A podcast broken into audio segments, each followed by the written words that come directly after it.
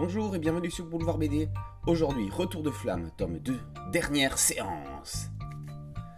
Paris. Le commissaire Engelbert Lange et son adjoint inspecteur Goujon mènent l'enquête dans Paris occupé.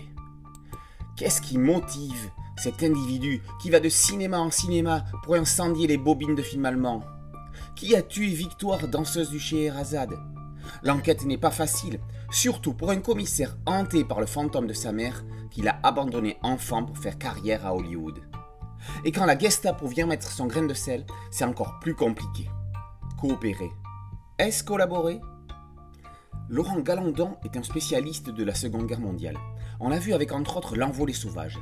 Il est un amoureux du cinéma, on l'a vu avec La parole du muet.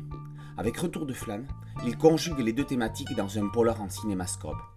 Le diptyque est construit comme un film de cinéma. Les personnages ont des caractères bien définis, avec des faces mystérieuses. L'ange converse avec Madeleine, le fantôme de sa mère actrice. Goujon apparaît comme le mari modèle, mais souffre manifestement d'une homosexualité qu'il est difficile d'assumer dans une époque non tolérante.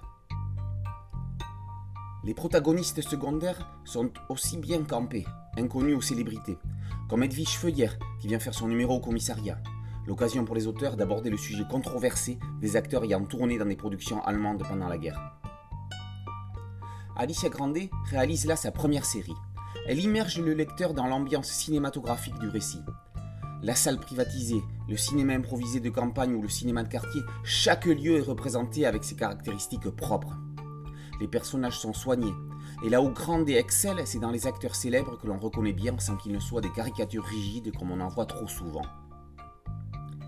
Les couleurs d'Elvire de Coq privilégient une ambiance semi-sépia, sans en être vraiment, datant le récit dans son époque. Entre les projecteurs, les phares des voitures et les lampes à pétrole, la coloriste se positionne à nas des éclairages. La fin ouverte laisse augurer d'une suite. En attendant, tous les acteurs sont en place. Silence. On lit. Retour de flamme, tome 2, dernière séance, par Galandon et Grandet, est paru aux éditions Glénat.